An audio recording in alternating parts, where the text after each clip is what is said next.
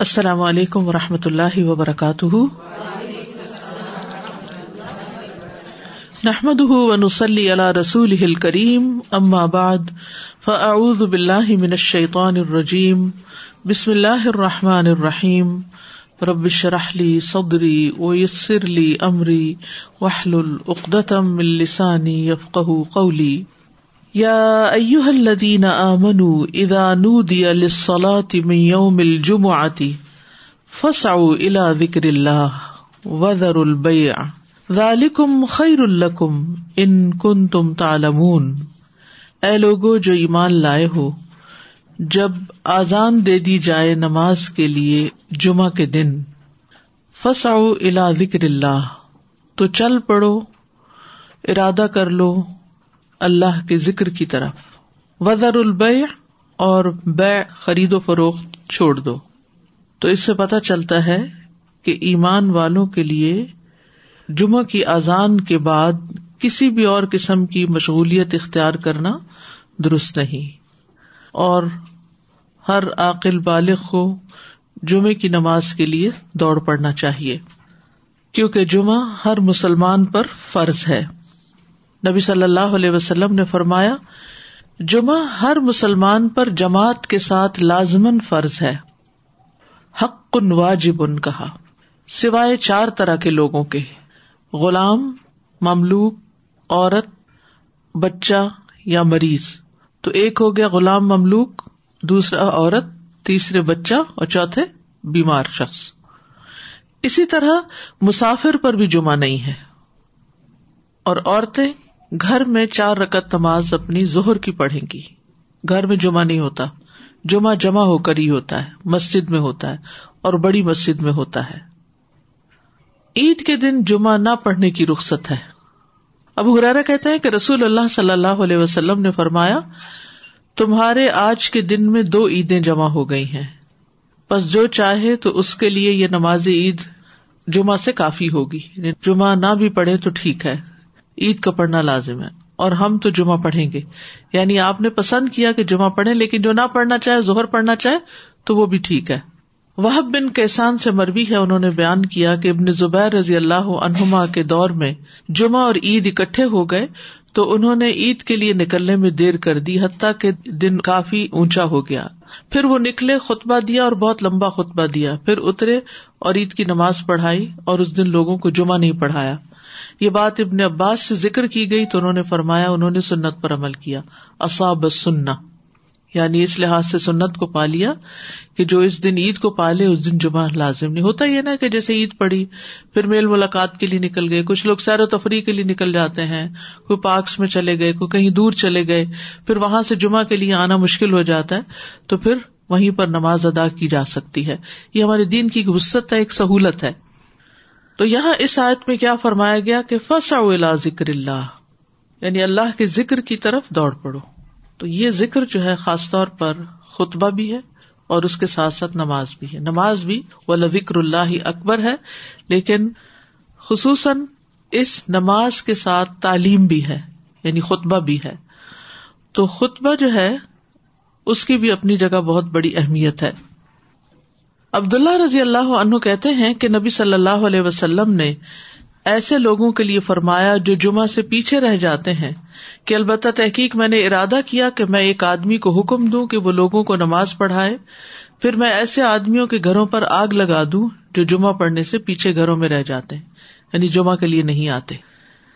اسی طرح جو لوگ جمعہ چھوڑتے ہیں، ان کے لیے وعید ہے کہ جمعہ چھوڑنے سے باز آ جائیں ورنہ اللہ ان کے دلوں پر مہر لگا دے گا، پھر وہ غافلوں میں سے ہو جائیں گے۔ یعنی جو آزان سننے کے باوجود جمعہ کے لیے نہ آئے۔ مسلسل تین جمعے اگر کوئی چھوڑ دیتا ہے، تو گویا اس نے اپنے اسلام کو پس پش ڈال دیا۔ اس کا اسلام سے کوئی تعلق نہیں، دلچسپی نہیں، واسطہ نہیں۔ پھر اسی طرح ایسے شخص کے دل پر مہر لگنے کی بات بھی آتی ہے۔ ایک حدیث میں مسند احمد کی، جو شخص سستی کی وجہ سے بلا ازر تین جمعے چھوڑ دے اللہ تبارک و تعالیٰ اس کے دل پہ مہر لگا دیتا ہے۔ یعنی پھر اس کا دل ہی نہیں کھلتا نیکی کے کاموں کے لیے، اللہ کی طرف بڑھنے کے لیے۔ لیکن جو لوگ جمعہ پڑھتے ہیں، ان کے لیے بہت بڑی خوشخبری بھی ہے، جمعہ پڑھنے کی فضیلت بھی ہے۔ ابو مالک اشری رضی اللہ عنہ سے روایت ہے، کہتے ہیں کہ رسول اللہ صلی اللہ علیہ وسلم نے فرمایا، جمعہ ان گناہوں کا کفارہ ہے جو اس کے اور اگلے جمعہ کے درمیان واقع ہوئے ہیں۔ اور تین دن زیادہ کے، اور یہ اس وجہ سے کہ اللہ تعالیٰ فرماتا ہے، جو ایک نیکی کرے گا، اس کے لیے اس کے مانے دس گنا ہے تو اللہ سبحان تعالیٰ یعنی سیون وہ ڈیز جمعہ سے جمعہ تک کے اور تین اور دنوں کو بیچ میں شامل کر کے انسان کے گناہ معاف کر دیتا ہے۔ اور اسی طرح گناہ معاف کرنے میں عزتن بتل کبائر کا بھی آتا ہے کہ جب کبیرہ گناہوں سے انسان بچتا ہے۔ جمعے کے لیے جو لوگ آتے ہیں، ان کے لیے فرشتے حاضری بھی لگاتے ہیں۔ نبی صلی اللہ علیہ وسلم نے فرمایا، جب جمعے کا دن آتا ہے تو فرشتے مسجد کے دروازے پر کھڑے ہو جاتے ہیں۔ ہمیں نظر تو نہیں آتے، لیکن چونکہ ہمارا یقین ہے کہ آپ ہمیشہ سچی بات کرتے تھے، تو یہ بھی سچ ہی ہے۔ اور سب سے پہلے اور اس کے بعد آنے والوں کے نام لکھتے ہیں۔ پہلی گھڑی میں آنے والے کی یعنی جلد آنے والے کی مثال اس شخص کی طرح جو اونٹ کی قربانی کرے، پھر اس شخص کی طرح جو گائے کی قربانی کرے، پھر جو دمبا قربان کرے، پھر جو مرغی قربان کرے، پھر جو انڈا صدقہ کرے۔ پھر جب امام خطبے کے لیے نکل جاتا ہے، تو اپنے صحیفے لپیٹ لیتے ہیں اور وہ ذکر کو غور سے سننے لگتے ہیں۔ اس حدیث میں آپ دیکھیے فضا خرج الامام و یس تمیون ذکر تو اس حدیث سے ذکر کا معنی کیا پتا چلتا ہے؟ خطبہ۔ جمعہ جو ہے، یہ ایک تعلیمی عبادت ہے۔ تعلیمی عبادت ہے، جس میں نماز کے ساتھ ساتھ خطبہ لگا دیے گئے اور خطبے کو بھی ذکر کہا گیا۔ تو یہ جو ہم بات کرتے ہیں نا، ذکر کی مجلسیں یعنی ذکر کی مجلسوں میں فرشتے حاضر ہوتے ہیں اور ڈھانپ لیتے ہیں اس کو اور چاروں طرف سے گیر لیتے ہیں اس کو، تو یہ ذکر جہاں پر اللہ کا دین پڑھا پڑھایا جاتا ہے، قرآن کی تعلیم دی جاتی ہے، احادیث کی تعلیم دی جاتی ہے، اللہ کا ذکر کیا جاتا ہے، آخرت کی یاد دلائی جاتی ہے، کوئی واز ہوتا ہے تو یہ ساری چیزیں ذکر میں شامل ہو جاتی ذکر کا لفظ جو ہے وہ ہمارے دین میں ایک بہت وسیع معنی رکھتا ہے وہ صرف تصبیح یا ہاتھ پر ذکر کرنا ہی نہیں ہوتا بلکہ کسی بھی شکل میں اللہ تعالیٰ کو یاد کرنا حتیٰ کہ نماز جو ہے وہ ذکر اللہ اکبر اللہ کا بہت بڑا ذکر ہے تو یہ بھی ذکر میں شامل ہوتا ہے پھر اسی طرح ابو سعید خدری رضی اللہ عنہ سے مربی ہے کہ رسول اللہ صلی اللہ علیہ وسلم نے فرمایا جب جمعہ کا دن آتا ہے تو فرشتے مسجد کے دروازوں پر بیٹھ جاتے ہیں اور لوگوں میں سے درجہ بدرجہ آنے والوں کا ثواب لکھتے رہتے ہیں۔ کسی کا ثواب اونٹ صدقہ کرنے کے برابر کسی کا گائے کے برابر، کسی کا بکری کے برابر، کسی کا مرغی کے برابر، کسی کا چڑیا کے صدقے کے برابر، اور کسی کا انڈا صدقہ کرنے کے برابر ہے۔ پھر جب مؤذن اذان دے دیتا ہے تو امام ممبر پر بیٹھ جاتا ہے، تو صحیح پہ لپیٹ دیے جاتے ہیں اور فرشتے مسجد میں داخل ہو کر غور سے ذکر سننے لگتے ہیں۔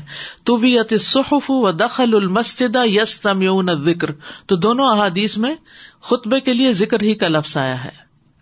پھر اسی طرح جو جمعے کے لیے جاتے ہیں تو ہر قدم پر انسان کے لیے اجر ہوتا ہے۔ ابایا بن رفا کہتے ہیں، میں جمعہ کے لیے جا رہا تھا کہ راستے میں ابو ابس رضی اللہ عنہ سے میری ملاقات ہوئی۔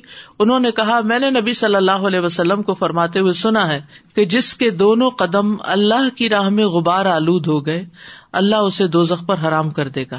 ٹھیک ہے؟ تو اب یہ تو جمعے کے لیے جا رہے تھے۔ تو جمعے کے لیے جانا عبادت کے لیے جانا، تعلیم حاصل کرنے کے لیے جانا، یہ سب بھی فی سبیل اللہ سفر ہوتا ہے۔ یعنی اللہ کے راستے میں نکلنا ہوتا ہے۔ اور اس راستے میں جو قدم غبار آلود ہوتے ہیں، ان کے لیے بھی یہی بشارت ہے۔ کیونکہ صحابی نے نبی صلی اللہ علیہ وسلم کے حوالے سے یہ بات کہی وہ جمعے کے لیے جا رہے تھے کہ جس کے قدم اللہ کی راہ میں غبار آلود ظاہر مسجد جانے کا، خطبہ سننے کا، جمعہ پڑھنے کا مقصد کیا ہے سوائے اس کے کہ اللہ کی عبادت کی جائے، اللہ کو راضی کیا جائے، اللہ کو یاد کیا جائے۔ حتیٰ کہ ہر قدم پر ایک سال کے روزے اور قیام کا ثواب ہے۔ اتنا بڑا ثواب ہے۔ رسول اللہ صلی اللہ علیہ وسلم نے فرمایا، جس نے جمعہ کے دن غسل کیا اور غسل کرایا اول وقت میں آیا یعنی خطبہ میں شروع سے حاضر رہا۔ پیدل چل کر آیا، سوار ہو کر نہ آیا۔ یعنی خاص طور پر ان لوگوں کے جو گھر قریب قریب، تو پارکنگ لاٹ سے بھی کافی پیدل چلنا پڑتا ہے۔ تو اس لیے اگر دور پارکنگ ملے تو یہ نہ پریشان ہو کے فلاں مسجد نہیں جاتے، وہاں تو پارکنگ قریب نہیں ملے گی، دور ہوگی۔ تو وہ بھی قدم کاؤنٹ ہوں گے۔ تو امام سے قریب ہو کر توجہ سے خطبہ سنا اور خطبے کے دوران کوئی فضول حرکت نہ کی۔ اسے ہر قدم کے بدلے ایک سال کے عمل یعنی ایک سال کے روزے اور اس کے قیام کا ثواب ملے گا۔ ایک دن کا روزہ رکھنا بھی مشکل ہوتا ہے۔ کہاں یہ کہ سال کے روزوں کا اجر و ثواب۔ اس سے اندازہ لگائیں کہ ہمارے دین میں اجتماعی عبادت کی کتنی فضیلت ہے۔ یعنی جمعے کا خطبہ سننے کی، ورنہ نماز تو زہر بھی پڑھنے جاتے ہیں۔ زہر میں تو چار رکعتیں پڑھتے ہیں۔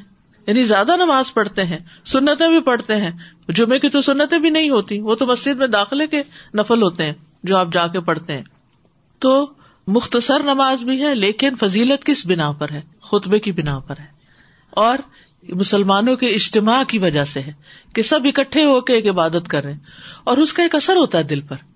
یعنی اکیلے بیٹھ کے آپ ایک کام کر رہے ہوتے ہیں تو اس کی اور بات ہوتی ہے، لیکن کسی کے ساتھ مل کے، حتیٰ کہ صرف دو لوگ بھی ہوں تو اس سے تقویت زیادہ ہو جاتی ایمان میں۔ اسی لیے حضرت موسی علیہ السلام نے دعا مانگی تھی حضرت ہارون کے لیے کہ اشتد بھی ازری، کئی نصبہ کا کثیرہ ونزکرا کا کثیرہ کہ ہم تیری بہت زیادہ تصبیح کریں اور تیرا بہت زیادہ ذکر کریں۔ اب تصبیح کے بعد ذکر الگ کیا آیا؟ یعنی تعلیمی اور علمی امور میں گفتگو اور ڈسکشن یعنی یہ بھی اللہ کا ذکر شمار ہوتا ہے۔ یعنی جیسے گروپ اسٹڈی ہے گروپس ہوتے ہیں اور اس میں بیٹھ کے سبق سنتے ہیں، سناتے ہیں، پڑھتے ہیں، پڑھاتے ہیں، ایک دوسرے کو کچھ بتاتے ہیں، تو یہ بھی اسی میں شمار ہو جاتا ہے۔ یعنی یہ بھی اجتماعی طور پر اللہ کا ذکر کرنے میں آ جاتا ہے۔ ابو سعید خدری کہتے ہیں کہ رسول اللہ صلی اللہ علیہ وسلم نے فرمایا، جو آدمی ایک دن میں پانچ امور پر عمل کرے گا، اللہ اسے جنت والوں میں لکھ دے گا۔ وہ پانچ کام، مریض کی تیمارداری جنازہ بھی شریک ہونا، دن کا روزہ رکھنا جمعے کے دن نماز کے لیے نکلنا اور غلام آزاد کرنا۔ باقی کام تو ممکن ہے، لیکن غلام آزاد کرنا، اس کی بجائے کسی بھی مشکل میں پھنسے ہوئے، کسی کمپلیکس سچویشن کا شکار کسی شخص کی مدد کرنا، اس کے پرابلم کو سارٹ آؤٹ کرنا، اس کو کوئی راہ دکھانا، ہوتا پتہ کیا ہے، جب انسان کسی مشکل میں پھنستا ہے نا، تو اس کا دماغ محوف ہو جاتا ہے۔ اور یہ کسی عام بندے کے لیے اچھے بھلے عقل مند لوگوں کا ہو جاتا ہے۔ تو اس وقت اس کو دوسروں کی ہیلپ چاہیے ہوتی۔ یعنی ایک شخص انتہائی ذہین ہو سکتا ہے، بہت قابل ہو سکتا ہے، بہت سمجھدار ہو سکتا ہے، لیکن جب پریشانی آتی ہے تو اس کا دماغ کام نہیں کرتا۔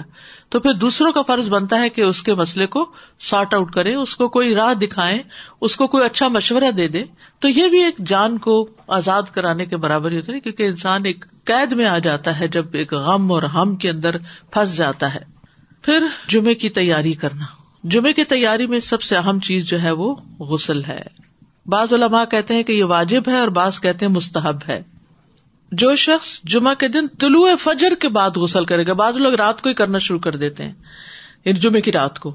تو رات نہیں، طلوع فجر کے بعد غسل کرے گا۔ تو اس کا وہ غسل جمعے کے لیے کافی ہوگا، اگرچہ وہ جنابت کا غسل ہی کیوں نہ ہو۔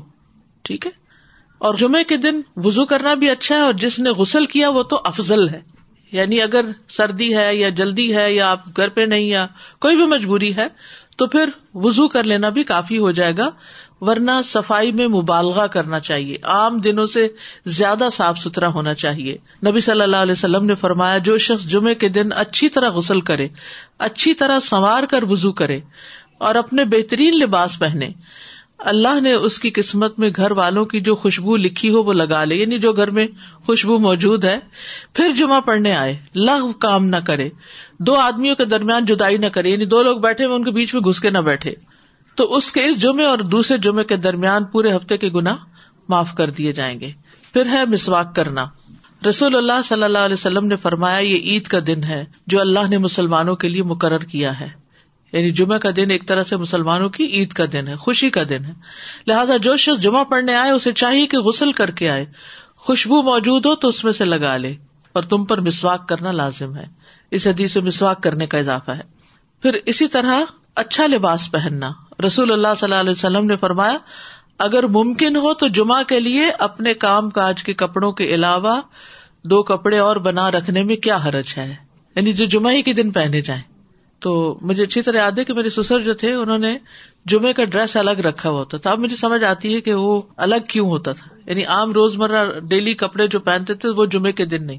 وہ خاص جگہ سے نکلتا تھا اور باقاعدہ تیار کر کے ان کو دیا جاتا تھا۔ تو یہ بھی ایک سنت کو فالو کرنا ہے۔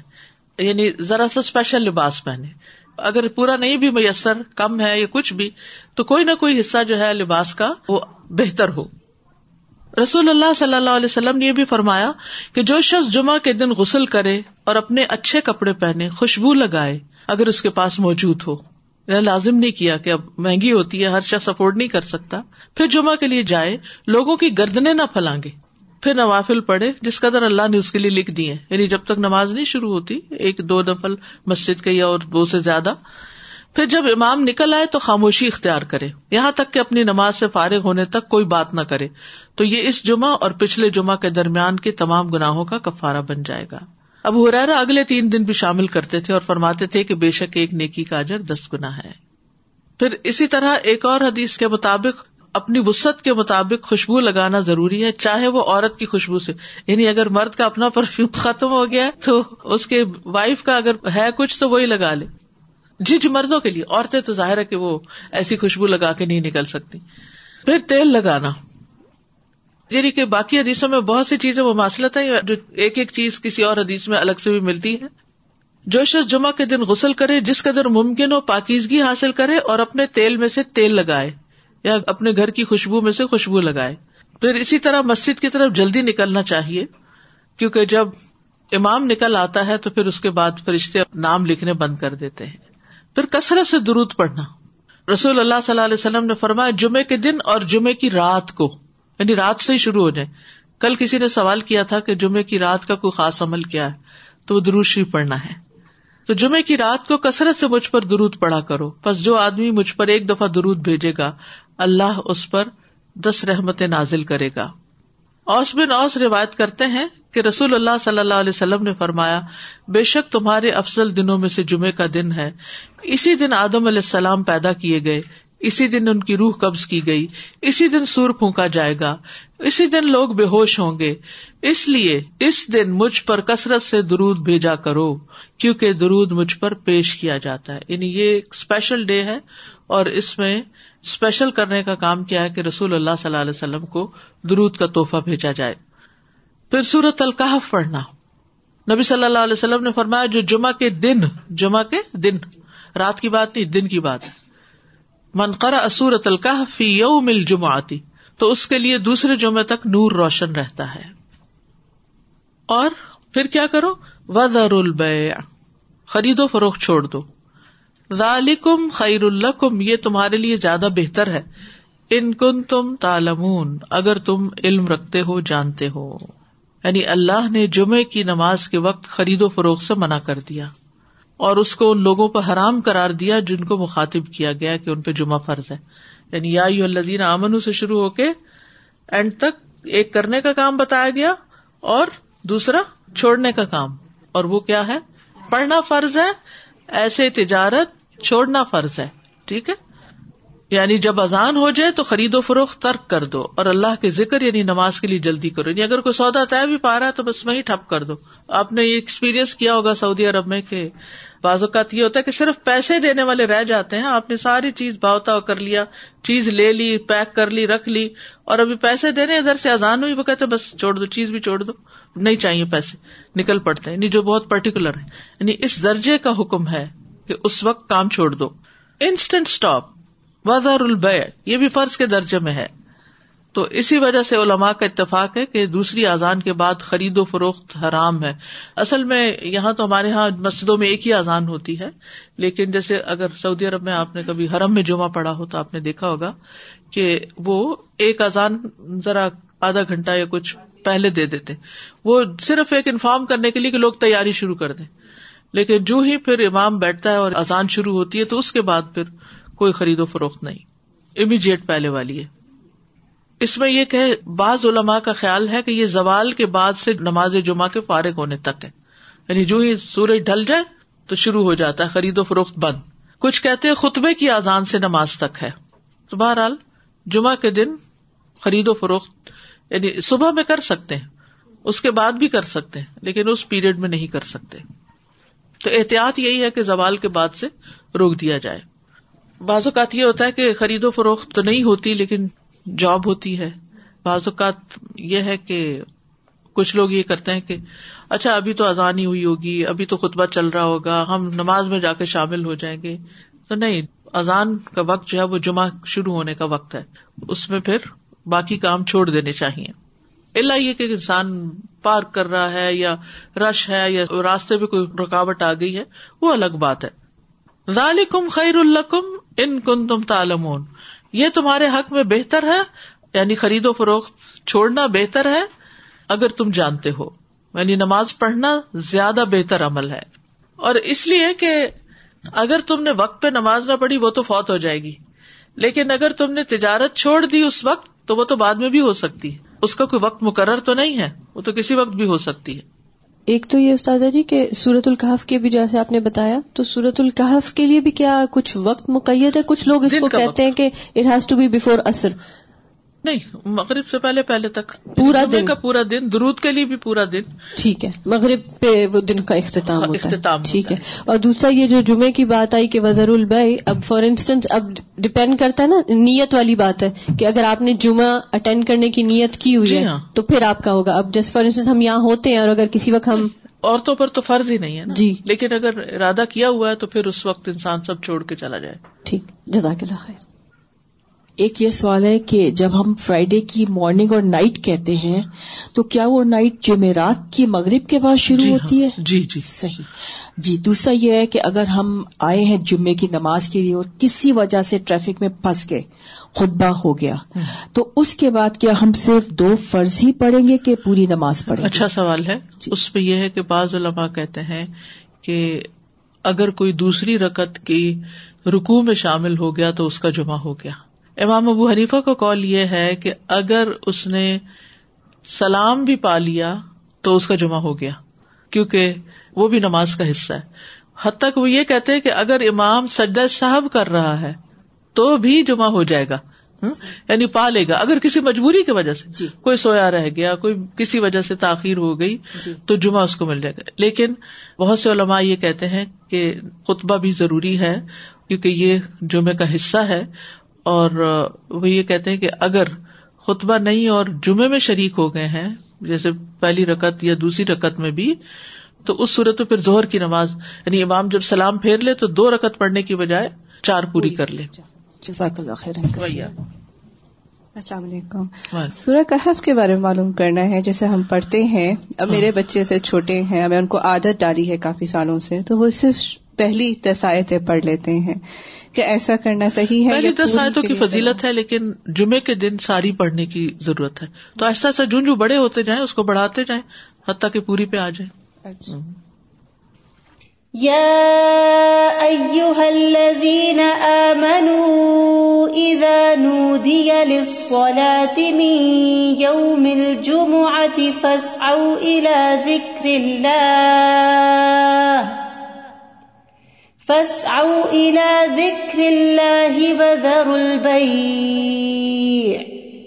ذلكم خير لكم إن كنتم تعلمون.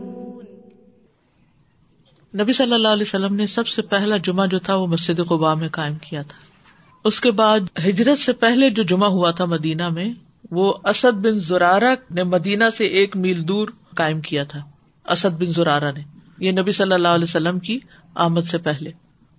اسی لیے ایک صحابی تھے تو وہ جب نماز پڑھ چکتے تھے تو کہا کرتے تھے، رحم اللہ ابو اماما اللہ ابو اماما پہ رحم کرے۔ تو پوچھا کہ کون ہے وہ؟ تو کہا گیا کہ اسد بن زرارہ، کہ جنہوں نے سب سے پہلے مدینہ میں جمعہ قائم کیا تھا، یا مدینہ سے ایک میل دور۔ تو ذالکم خیر الکم ان کن تم تالمون یعنی کاروبار چھوڑ کر نماز کی طرف جلدی آنا، یہ تمہارے حق میں زیادہ بہتر ہے اگر تم جانتے ہو۔ اہل ایمان کی صفت یہ بیان کی گئی ہے کہ جب ان کو اللہ کی طرف بلایا جاتا ہے، عبادت کی طرف بلایا جاتا ہے، تو پھر کوئی چیز انہیں مشغول نہیں کرتی اپنے اندر۔ سورت النور میں آتا ہے، رجال ان لا تلہی ہم تجارت ان ولا بے ان ذکر اللہ و اقام السلات و ایتا ازکات یقاف نہ یومن تقلب فی القلوب والابصار۔ وہ مرد جنہیں اللہ کے ذکر سے اور نماز قائم کرنے اور زکوٰۃ دینے سے نہ کوئی تجارت غافل کرتی ہے، نہ کوئی خرید و فروخت۔ تجارت اور بے دو الگ الگ لفظ استعمال ہوئے ہیں۔ وہ اس دن سے ڈرتے ہیں جس میں دل اور آنکھیں الٹ جائیں گی۔ تو جیسے ہی نماز کا وقت آئے، فوراً سب کام چھوڑ کر جمعے کے لیے حاضر ہو جانا چاہیے۔ نہ صرف یہ کہ جمعے کے لیے، باقی نمازوں کے لیے بھی نبی صلی اللہ علیہ وسلم کا طریقہ یہی تھا۔ اسمت سے مربی ہے، وہ کہتے میں نے عائشہ رضی اللہ عنہا سے پوچھا کہ نبی صلی اللہ علیہ وسلم اپنے گھر میں کیا کرتے تھے؟ انہوں نے کہا، آپ اپنے گھر کے کام کاج یعنی گھر والوں کی خدمت میں ہوتے تھے۔ جب نماز کا وقت ہوتا تو سب کچھ چھوڑ کر مسجد چلے جاتے تھے۔ کام چھوڑ دیتے تھے۔ تو بات یہ ہے کہ انسان بیک وقت دو تقاضوں کے بیچ میں ہوتا ہے، دو چیزوں کے بیچ میں۔ ایک طرف اس کی دنیا ہوتی ہے، ایک طرف اس کا دین ہوتا ہے۔